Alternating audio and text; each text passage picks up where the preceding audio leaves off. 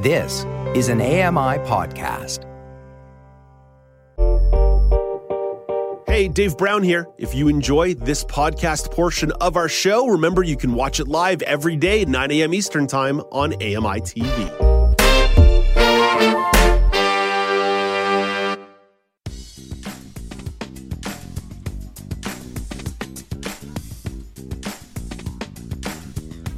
Back. It's now with Dave Brown coming to you on AMI TV. I'm Dave Brown. It's Friday, February the 10th, 2023. Coming up in the second hour of the show, Michael McNeely reviews Black Ice, a documentary you can find on Crave. And several films have been adapted from novels and received Oscar nominations this year. Karen McKay from the Center for Equitable Library Access will tell you which books are getting praise. No regional news today, going right to Brock Richardson for a sports chat.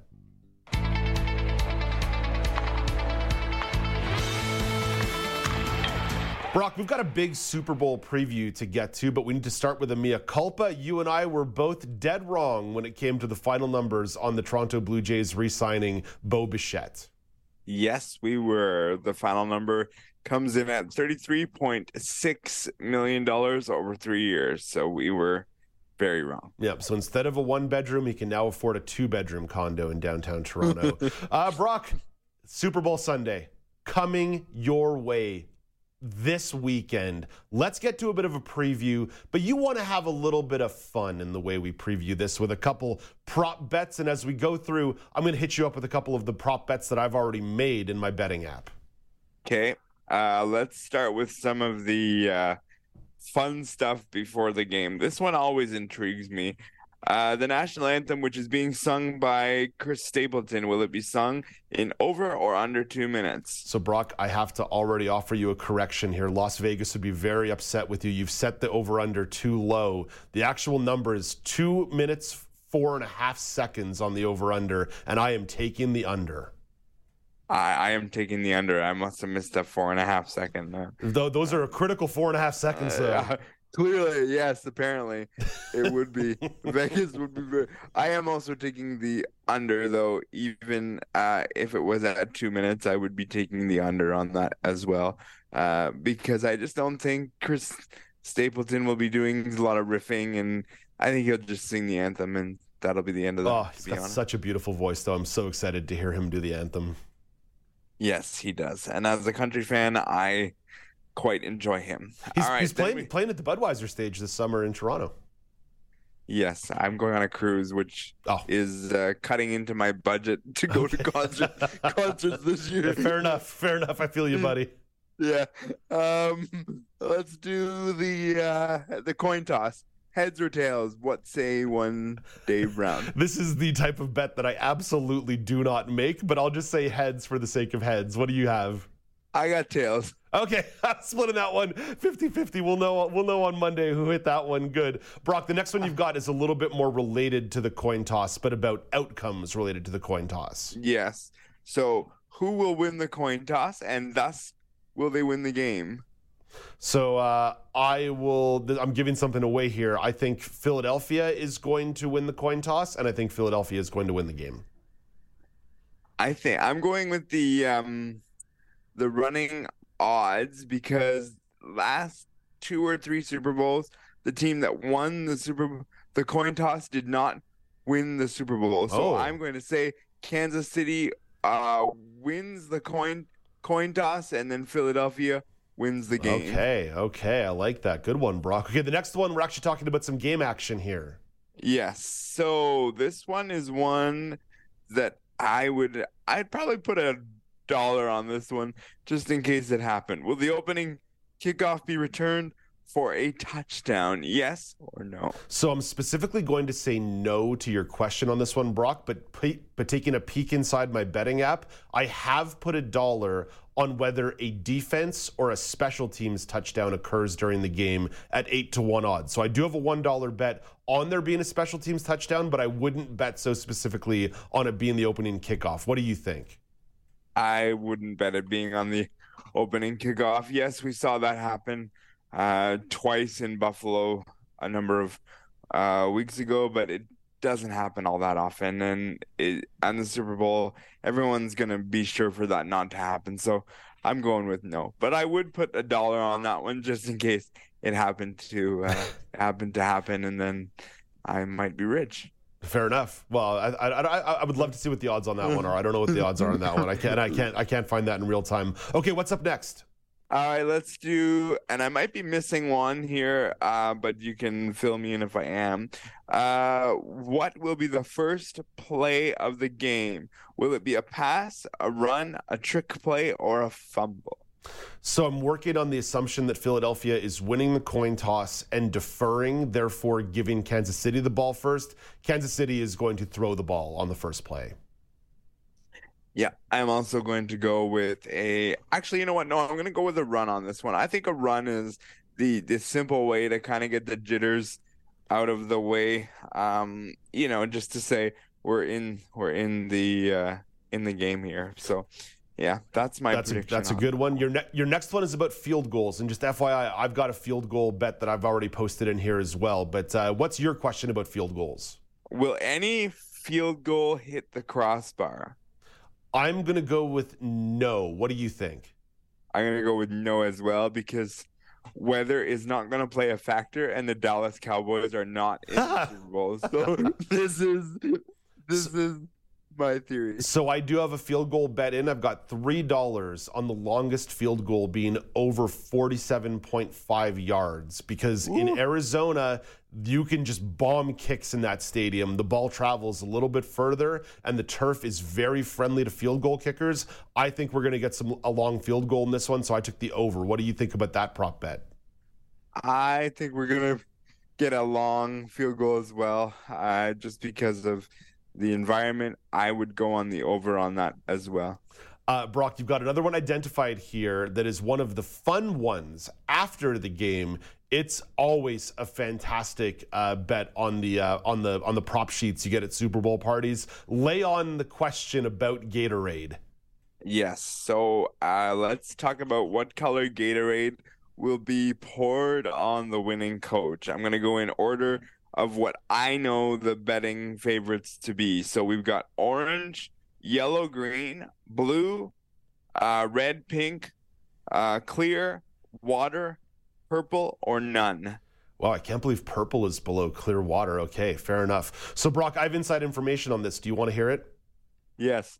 The Kansas City Chiefs every Gatorade bath they've hit Andy Reid with uh, when they've won Super Bowls or big championship games has been orange. They tend to be dumping the orange Gatorade. On the flip side, it seems any camera shot I've caught of Philadelphia drinking Gatorade during the playoffs, it's been the yellow, green, lemon, lime. So the top two favorites you have listed there would be the two bets to make depending on who you think would win. So I'm going with the yellow, green.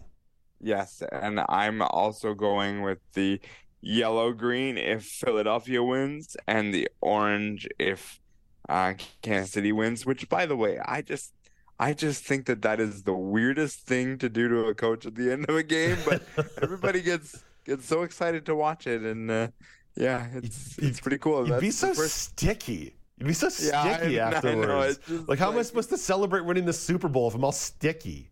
And I can't raise my arms because I'm no stuck where I am. You know, like it just yeah, it's. Brock, let me uh, let me share you my two other bets that are individual player props. Uh, Philadelphia Eagles receiver DeVonta Smith over four and a half catches. Over four and a half catches. What do you think of that one? My my theory being that he is Mister Get Open, and he does that in championship games. Yeah, I think you're gonna see about six or seven uh, catches for him. So uh, yeah, I would I would go on the over on that one. I've also got Kansas City Chiefs tight end Travis Kelce at over six and a half catches. Again, he's their number one offensive weapon, and their wide receivers are all banged up in Kansas City, so he's going to be the number one target all game long. Yes, I agree with that one as well. There's going to be some uh, amped up with the Kelce brothers uh, because they uh, they're playing against each other, and that Super Bowl will will run through the household with one brother or the other, but not both. Obviously. Yeah, Jason Kelce playing center for uh, the Philadelphia Eagles on their offensive line. Uh, Brock, another prop that I've put in over five and a half total sacks for the game. I believe Philadelphia is going to get after Mahomes four or five times, and I think the Kansas City defensive line is quite good, and it's going to catch Jalen Hurts a few times. So about the over on the total sacks? Total sacks? Okay. Yes, total sacks. I would say over on the five and a half. I I think that both teams are going to be doing a lot of blitzing and coming after the quarterback. So yes, I would agree. If it was individual team, I would be be a little uh, on on the under on that one. But combined, yes, I would agree. Brock, I already gave it away. I think the Philadelphia Eagles are going to win and win the Super Bowl. So they've got my Dave Stink all over them. What do you think is the final outcome of the game? I think the Philadelphia Eagles uh, win this game, and I don't actually think it's going to be a very competitive game. I've been saying all week that my final score prediction will be 27 10. Philadelphia Eagles, they have been the complete team all year. Uh, Patrick Mahomes just simply isn't going to be 100%. I think it's fine and dandy that he's had five and a half hours of, you know, physical therapy during this time off. I just don't think he's going to be 100%. And Philadelphia is going to make him move and they're going to blitz him all all night and it's not going to be pretty if you're Kansas City in my opinion. Well, Brock, now it's all on the record. So Monday morning when you and I get together for the sports chat, people can tell us how wrong we were, just like the Bo Bichette contract. Brock, have a great weekend. Enjoy the Super Bowl, my friends. Thank you so much. Enjoy all the good eats that go along oh, well. Oh, yeah. The, Brock, daily poll at Accessible Media on Twitter, at Accessible Media Inc. on Facebook. What's the best Super Bowl snack? Is it wings? Is it chili? Is it pizza? Or is it nachos? Uh, I gotta go with chili. I'm having uh, Catherine make uh, Josh and I a pot of chili, and chili is on the top of the list. Oh, that's my boy right there. Well done, Brock. Yeah. That's that's Brock Richardson. He is the host of the Neutral Zone Super Bowl taking place this Sunday on CTV. Let's head over to Alex Smythe. He has the national weather updates. Here is your AMI National Weather Report from Environment Canada. Starting off in Corner Brook, Newfoundland, it is cloudy with snow starting later, and there is a snowfall warning in effect as it gets heavier as the day goes on into the evening. The high is minus 7, wind chill minus 15. In Charlottetown, PEI, it's uh, quite an ugly day out. It's snow changing to ice and rain later. There is also freezing rain possible today. Up to 10 centimeters of snow is expected, and ice, uh, snow and ice, and then up to 2 millimeters of rain expected. There's also wind gusts up to 50 kilometers per hour. The high is 4 degrees with a wind chill of minus 13, and obviously a special weather statement is in effect.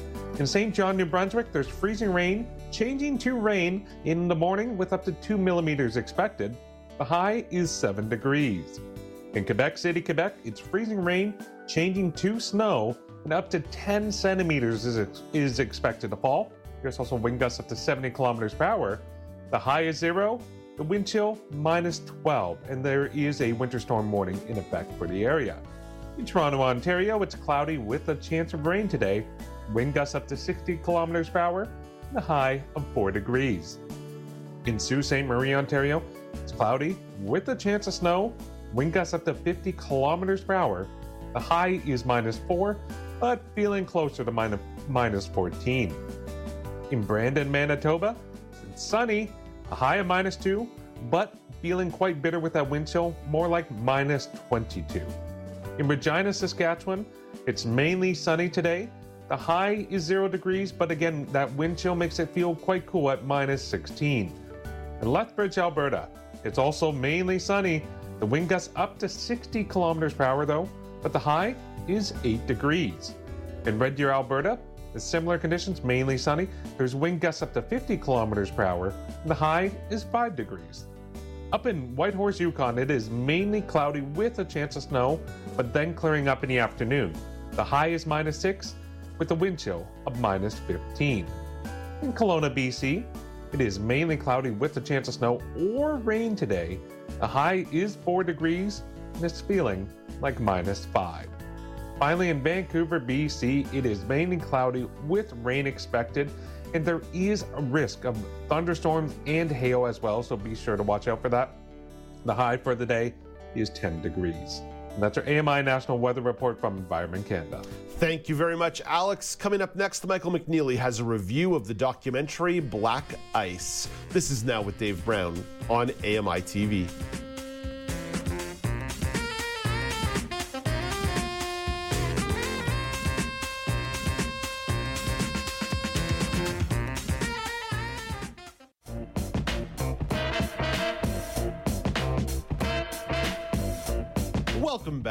It's now with Dave Brown on AMI. A new documentary called Black Ice examines the history of anti black racism in the sport of hockey. The film is available to stream on Crave. Here to tell you more about it is Michael McNeely. Hey, good morning, Michael. Hi, good morning. How are you? I'm well. So, Michael, you are a lawyer, and a term that stood out to you in this movie is poisoned environment. Why does that term sum it up nicely? I believe the term poisoned environment came from sexual harassment cases, but I do feel like it applies here with our discussion of racism in hockey. And ultimately, what it means is that when bullying is allowed to go without any punishment or consequence, then it's basically seen as approved by by you know managers, by administrators, by facilitators, and it just goes unchecked and it's encouraged again and again and again because there's no punishment for it, there are no consequences. So ultimately, the bullying can just happen again. Part of the film explores the story of the Colored Hockey League of the Maritimes. What did you learn about this league? Well, I had known about the Colored Hockey League since last year when we watched that um, short film together, Icebreakers. But I learned that the history is very rich, the history is very important. Um, in fact, the Colored Hockey League came up with a lot of innovations that are still used in modern day hockey. So, for example, the stop shot is an invention of the Colored Hockey League, but was never given its due. And also the ability for the goalie to move around the net and to participate more in the game is also an invention of the Colored Hockey League. So it's fascinating to learn about these historical developments and how they've changed the game over time. This film included many voices of players from minor hockey and major hockey. Whose stories stood out to you? Well, I'd like to first give a shout out to Herb Carnegie. And he was revolutionary in terms of what he did with hockey in the 1940s and 50s. He faced a lot of racism and a lot of challenges. Um, one of the challenges that he faced was when he wanted to go and play in New York. He had to face a very racist regime that would only pay him less than what he was playing for in Quebec. And after three times, after being lowballed three times, he ultimately was blacklisted for the rest of his life because he was seen as being too difficult to play with. But he was simply just trying to get the contract that he thought was reasonable. Also, another interesting thing with Herb Carnegie is that when he was playing in Toronto, um, the owner of the Toronto Maple Leafs basically said, I will, I will take, I will give you ten thousand dollars if you can turn him white. So that just shows a lot of the challenges that people faced and still face to this day. Um, another player that is interesting to look at is Akim Aliu, who is more or less the main character of Black Ice. And he he explains, and it's devastating to watch his interaction with Bill Peters. Well, he was listening to some music, and Bill Peters just came in and whipped off his Walkman or whipped off his earbuds and basically said, don't listen to this music. It's not appropriate. I used the N word to to help his argument, which of course is not appropriate. And so I was uh, basically an awkward position because he depended on Bill Peters to continue playing hockey, but didn't feel safe with him. And so again, that's why we talked about a poisoned environment. After hearing some of these stories, what did you take away from this documentary? I believe I took away that hockey is, of course, a Canadian pastime and very much part of our Canadian culture, but not everyone is given equal access to it. And that's extremely disappointing. We can do better, especially for a sport that helps define us as a country. Everyone should have the opportunity to play hockey if they want to, and they should feel safe in the locker rooms and interactions with the management. Michael, you mentioned the short film Icebreakers that you reviewed last year that dealt with a similar subject matter. How different was Black Ice in comparison? I believe the films are quite similar. I believe that Josh Crooks, who is the protagonist of Icebreakers, could have been in this film. I think one of my critiques would be that I think Black Ice should have referenced Icebreakers because I think Icebreakers was um, was you know it was fundamental in terms of helping us understand the colored hockey league. But I, I understand maybe why this film Black Ice may not have referenced it, but I just think it was kind of a missed opportunity. Josh Crooks was really looking for an understanding of his heritage and where he came from, and he also faced racism in the locker rooms and on the ice. So I think he could easily join these these people that we're talking about. Michael, what are some areas you would improve in the documentary? So first of all, I would try and you know um, put the events in chronological order. The documentary seems a little scattershot. So I would have started the documentary with a um, description of the escape from slavery of many of these players that played in the Colored Hockey League, because um, the Colored Hockey League was actually comprised of many teams that had names related to the age of slavery and related to freedom and the emancipation. So that's why those teams took on significance then afterwards in the chronology, I would have addressed Herb Carnegie and other experiences of black hockey players in history. Then I would have concluded with the most recent experiences, including um, a young man named Mark, who is experiencing racism at this present time.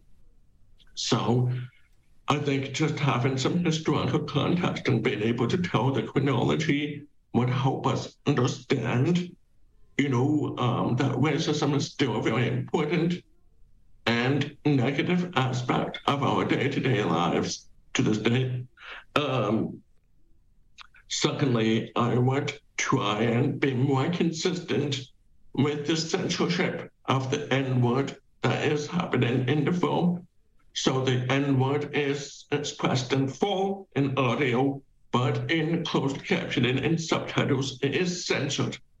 So I don't think people with disabilities need censorship if there's no censorship in the audio.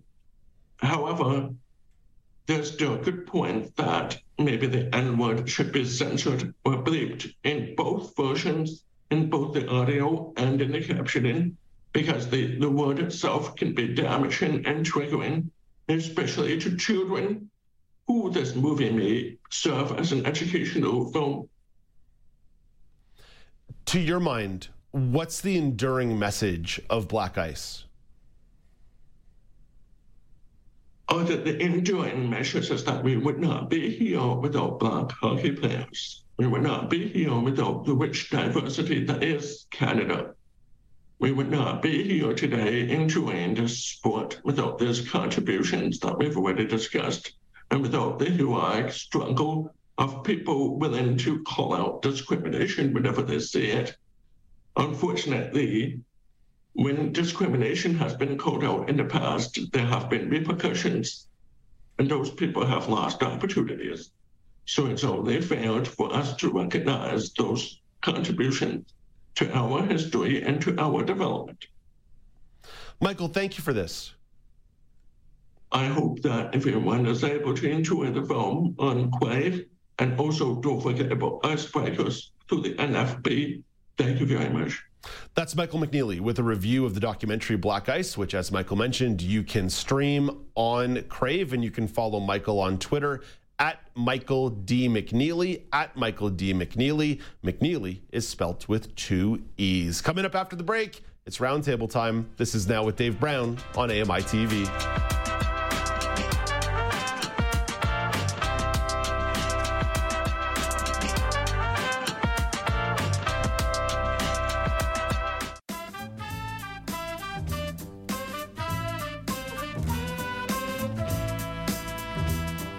Welcome back. It's now with Dave Brown on AMI TV. Before Alex Smythe gets his hands on the round table, a reminder about the daily poll, which you can find at Accessible Media on Twitter, at Accessible Media Inc. on Facebook. What is the best Super Bowl snack? Is it chicken wings, nachos, pizza, or chili? And of course, you can go off the board, but then you have to write in. Let's hit Ramya and Nazreen with this question before Alex takes over. Nazreen, what's the best Super Bowl snack?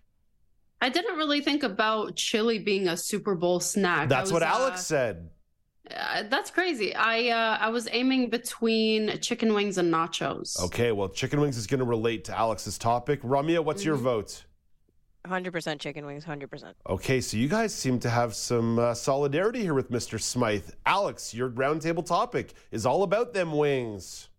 Uh, yeah, and, and just really expanding on that. So you know, it's uh, as the the poll indicated, Super Bowl is this weekend. It's all about you know getting together. It's having that uh, community uh, event. It's it's a party, and food is always a big part of the game. For me, it's always involving chicken wings. But I, I wanted to ask each of you, like, what is the best party food or snack? So. Uh, Nisreen, let's start with you. What what's the top like party food or snack that you want whenever you're you're at an event or a party?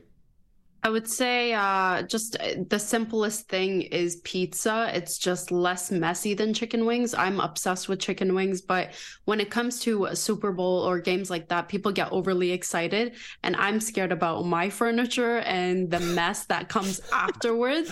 See, I overthink these things, and I know people maybe it's by accident or whatever they get overly excited about stuff. So I'm always just watching that. I'm like, okay, are you gonna stay in my couch? Are you gonna stay in this? Blah blah blah. Mhm. So um, I always do think about the mess afterwards. I, I mean, I think it just depends on who you're inviting. Nazreen, you are not off base here. I am with you 100%. Chicken wings are delicious, but they are meant to be eaten alone in shame. They are not meant for public consumption because it's very messy. There's bones everywhere, there's sauce everywhere. Now we now there's a million plates on the coffee table. There's paper towels and wet naps everywhere. Yes. Hmm. Wings should be eaten alone in shame or at a bar that specializes in wings where they take away your shame after you're done. Ramya, where do you stand on great party food and maybe a, a take on my take of chicken wings?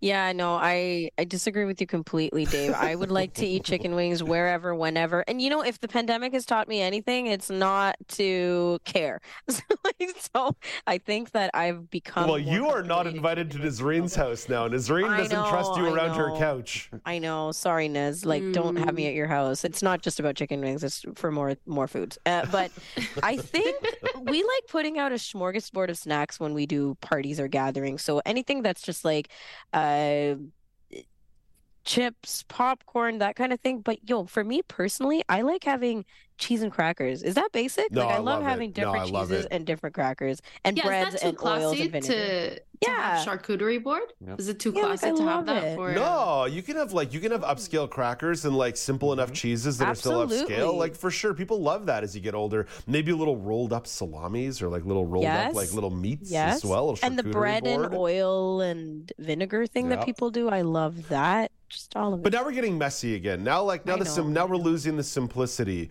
Um, let's say Alex is throwing a party and we all get to bring something. Ramya, what are you bringing? You're bringing that charcuterie board? Yeah, I'm bringing cheese and crackers for sure. Okay, all right. Charcuterie Yeah. board, cheese and crackers. Cheeses.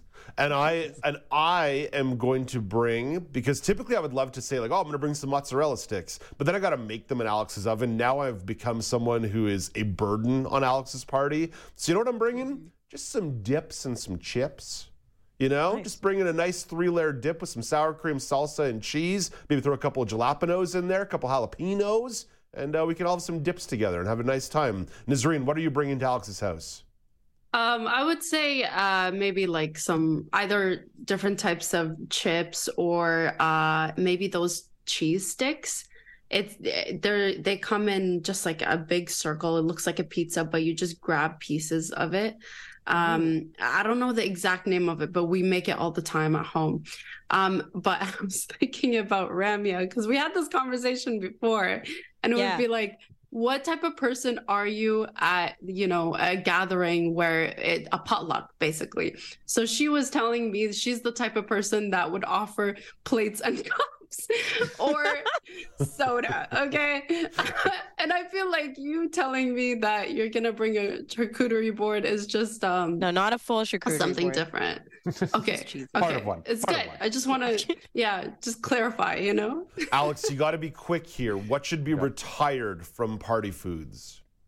Yeah, I, I think it's probably got to be like some of the, the veggies. I always find whenever I'm at a party, you know, you'll get a couple of the veggies are uh, end up like getting eaten, but 90% of them just get left there. And then they're sitting out all evening. And then you're, do I keep them? Do I toss them? Do I try to use them somewhere else? I, I find it's like people aren't eating the veggies. We're, we're at a party. We're going to stuff our face with everything delicious. Veggies are a bit down on the, the list of things that people go for. You got to be quick here, guys. Got to move fast on this. We're running out of clock here. We can't rush Karen McKay. Nazreen, what should be retired from parties? I would say if you're bringing chili that should be retired Oh, okay, okay, easy Oh my over there. gosh. Ramya, we'll have our own party where you can stain my furniture all you want. Uh, Thank Ramya, you. what should be retired? We'll chili and we'll stain we'll stain my sofa with chili. What should be retired from uh, party foods? Yeah, definitely vegetables. Fruit too, unless you're doing fondue. Definitely Oh, veggies. You see, all these fondues and like even salads, like anything that requires too many utensils, get it out of here. We're at a party. Eat with your hands. Make sure there's a couple paper towels around. Make sure there's clearly marked garbage cans, and away you go. That's how we party. Guys, got to wrap up here. We mentioned a lot of Super Bowl football talk today. We haven't talked about Rihanna. Nazreen, what's her first song? What's the first song Rihanna's going to play on Sunday? Oh. Uh, I want a throwback, like a Umbrella or Pondering, but I know she's not gonna play a throwback. That's I- for sure. I mean, I would uh, maybe maybe Umbrella. That's a Alex, dream. It's a Alex, dream. what's what's what's Rihanna's first song on uh, on Sunday? Uh, you know, Dave, I don't know Rihanna enough. I, I basically know uh, Umbrella or Pon de Replay, so I would have gone with one of those two. Let's say Umbrella. Gasp. Oh, all right, fair enough. Uh, with Alex, Nazreen, have a great weekend. Enjoy the Super Bowl. Alex, enjoy a couple days off. You don't have to carry me on Monday. That'll be Mike Ross's job. Thank you. Ramya, before I say goodbye to you, what is Rihanna's first song? Yeah, I think it's gonna be Please Don't Stop the Music. That's a good one. I like that one. Uh, Ramya, you are the co host of Kelly and Ramya, which heads our way 2 p.m. Eastern Time on AMI TV and AMI Audio. What's the best thing on the show today? Okay, who saw this coming? ChatGPT has some competitors out there. Google and Microsoft are announcing their own uh, ChatGPT version, so we're gonna find out more about that with John Beeler on the App Show. Right I mean, the on. Ramya, it's going to be your job to carry me on Monday a little bit too. So uh, good luck. Okay. All right, thank you. No, we Enjoy your need, day off. Need lots. Well, no, well, I'm, I'm working. I'm working. Oh. I'm just going to be uh, maybe not all the way here physically uh, or mentally. So uh, it's going to be your job and Mike Ross's job and Brock Richardson's job and Michelle McQuig's job and Marco Pasqua's job to just sort of uh, haul me around and make sure the show gets to air. It takes a village, right? It takes a village to carry my hungover butt around. Ramya, have a great weekend. Thank you, Dave. You That too. is Ramya Hamilton, the co-host of Kelly and Company, coming your way. Not Kelly and Company, Kelly and Ramya, 2 p.m. Eastern Time on AMI TV. Coming up next, several books that were converted into movies have picked up nominations for Academy Awards. Karen McKay will take a look at a couple of these Oscar nods. This is now with Dave Brown on AMI TV.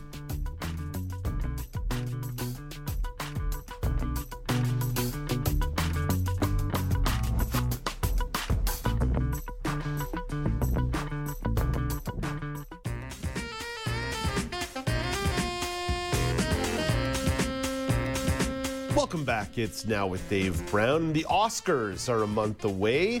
Several of the nominated films are adapted from books. Here to highlight a few of those titles is Karen McKay. Karen is the communications manager at the Center for Equitable Library Access. Hey, good morning, Karen. Great to chat with you once again. Good morning. Happy Friday. Oh, happy Friday indeed. Although I'm working tomorrow, so tomorrow is Friday for me. That's how we're gonna. That's how we're gonna get get by. Uh, Karen, of the nominated films, which ones were based on novels? So there's four. Uh, Women Talking, which was written, a book written by Miriam Toews, is Mm. nominated for both Best Picture and Best Adapted Screenplay. It was written and directed by Sarah Polley, who's an author in her own right, and I saw the movie. It's fantastic. Then there's the book All Quiet on the Western Front. That's been nominated for a Best Picture. It was based on the 1929 book by Eric Maria Mar- Remarque and author, or sorry, Arthur Wesley Wheen. And it's been adapted for film and TV before. And then, of course, we've got Black Panther, which is based on the Marvel comic books. And the last one is Mrs. Harris Goes to Paris, which is based on a book written in 1958 by Paul Gallico, and it's been nominated for Best Costumes. I remember when Mrs. Harris Goes to Paris was coming out in theaters, you highlighted that one for us because you were pretty excited about it. In a lot of these cases, these are intellectual properties that have existed for a while. So, where do they stand in terms of accessible formats? So we have all of these ones that I've mentioned in our collection. So uh, with the exception of Black Panther, we've got some kid books of Black Panther, but the comic books are not accessible, unfortunately. But I would highly recommend picking up Women Talking if you haven't already read that book. Yeah, we've had that conversation a few times on air, but the Mm-hmm. difficulty in making uh, graphic novels and comic books more inclusive. I know there's a lot of there's a lot of progress being made, but it's a very difficult task. It's much slower than we would like. We'd love to make these more accessible to folks. hmm That's that's one of that's one of the next horizons that we're all sprinting towards. Uh, for Ka- sure. Karen, speaking of the incredible collection you have at CELA, you wanted to feature a couple of titles this week that have to do with nominees for the Evergreen Award, an award that you have shouted out pretty much every year on the show because of how important it is. It's handed out by the Ontario Library Association's Forest of Reading program, which is encouraging people of all ages to read more. It's something that you and I both believe is very, very critical. So you wanted to highlight four different titles, beginning with Sea of Tranquility, a novel by Emily St. John Mandel. Yeah, so this is her latest one. She's the award-winning author of Station 11, which is currently a Canada Read selection. It's a it's an interesting book. So it's a very sort of quiet, slow build story. Um, it's based on the idea that there is sort of a blip in the matrix. So the idea is that Edwin arrives in Canada. He's one of the main characters. He arrives in Canada in 1912. He's 18 years old. He's crossed the Atlantic because he's been exiled from polite society um, abroad. And he enters into a Canadian forest and he's just spellbound by the beauty, but he hears the notes of a violin echoing in the airship terminal and it sort of shocks him to his core. Two centuries later, another character, Olive Llewellyn, she's on a book tour. She's traveling all over Earth, but her home is on the moon. Uh, and within the, the text of her best selling pandemic novel lies this very strange passage about a man who plays the violin uh, for change in the corridor of an airship terminal. And so these two stories start to weave together. There's um, uh, a young man named Gaspard Jacques Robert, and he's a detective from the Black Skied Night City, and he's hired to investigate this anomaly in the North American wilderness. And he uncovers this series of lives that have all been upended by this music that these folks here playing. So he gets the chance to see how he has the opportunity to do something extraordinary, that, extraordinary that will disrupt time and uh, time and space. So Mandel uses this very um, ethereal sort of idea of time and space and place and the pandemic to weave together questions about what is real, how do we know what's real, what does it mean. I think she captures that feeling that um, as that perhaps you have that your sort of experience of time has shifted during the pandemic.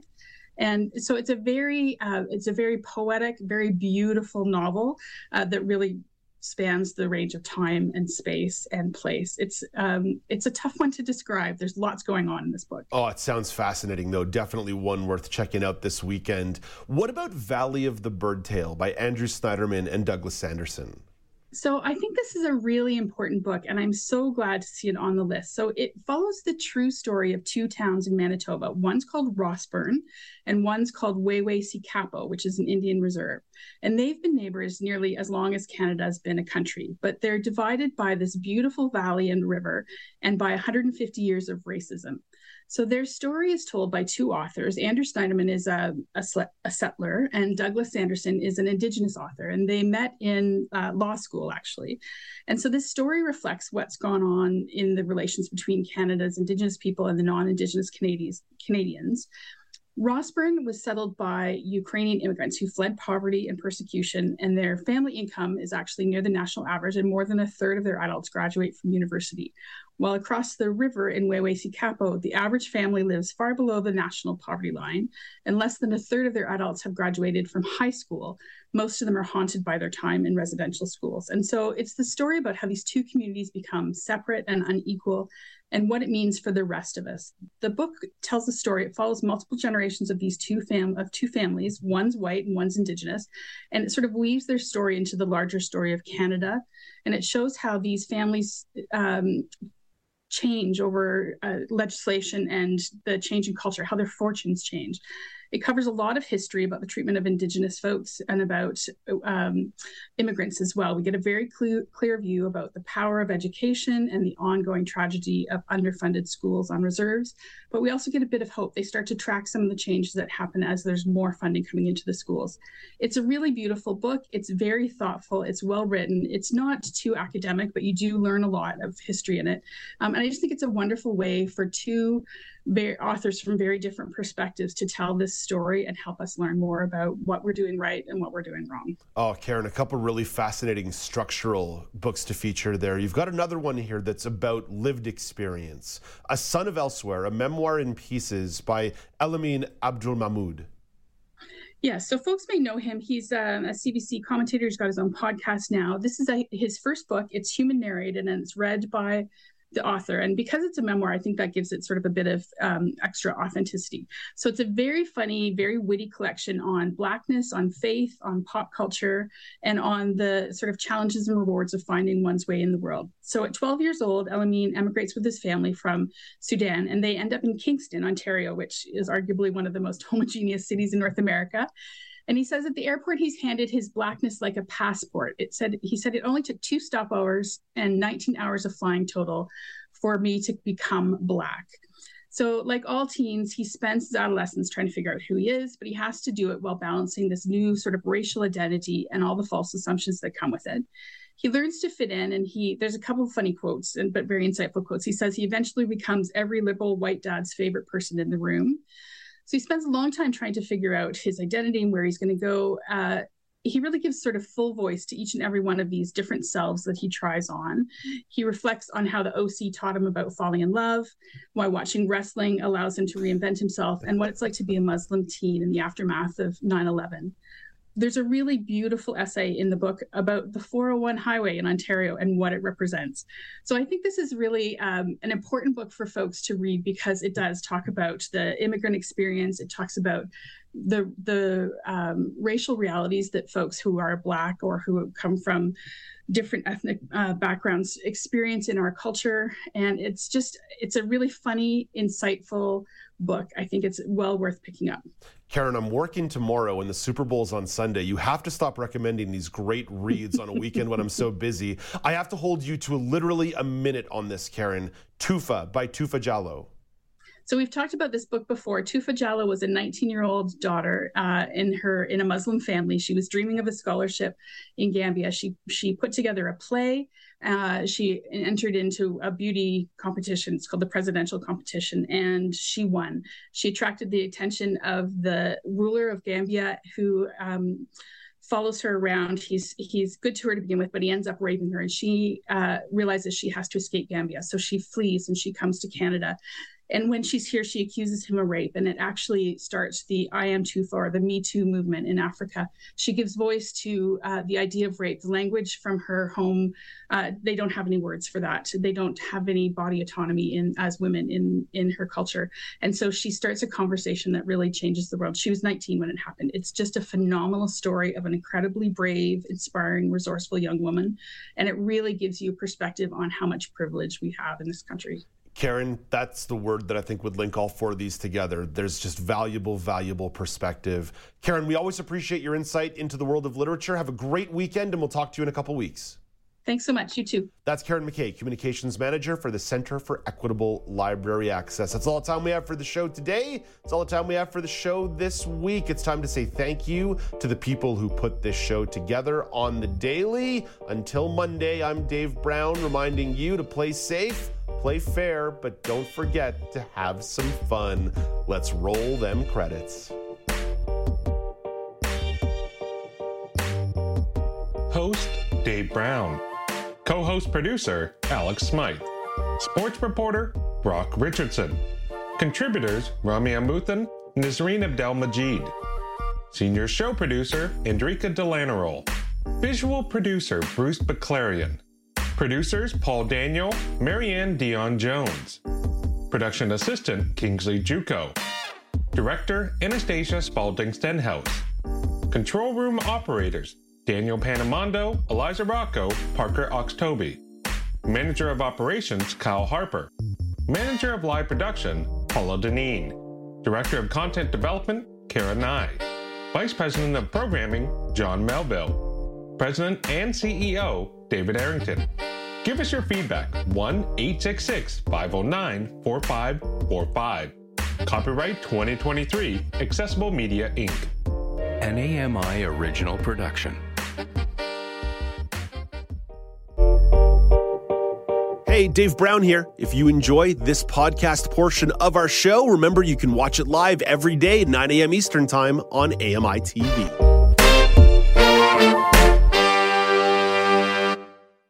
I'm Margaret Shepard of the AMI podcast Tripping On Air. Every month, my co host Alex Hajar and I spill the tea on what it's really like to live with MS. Watch Tripping On Air on YouTube or download wherever you get your pods.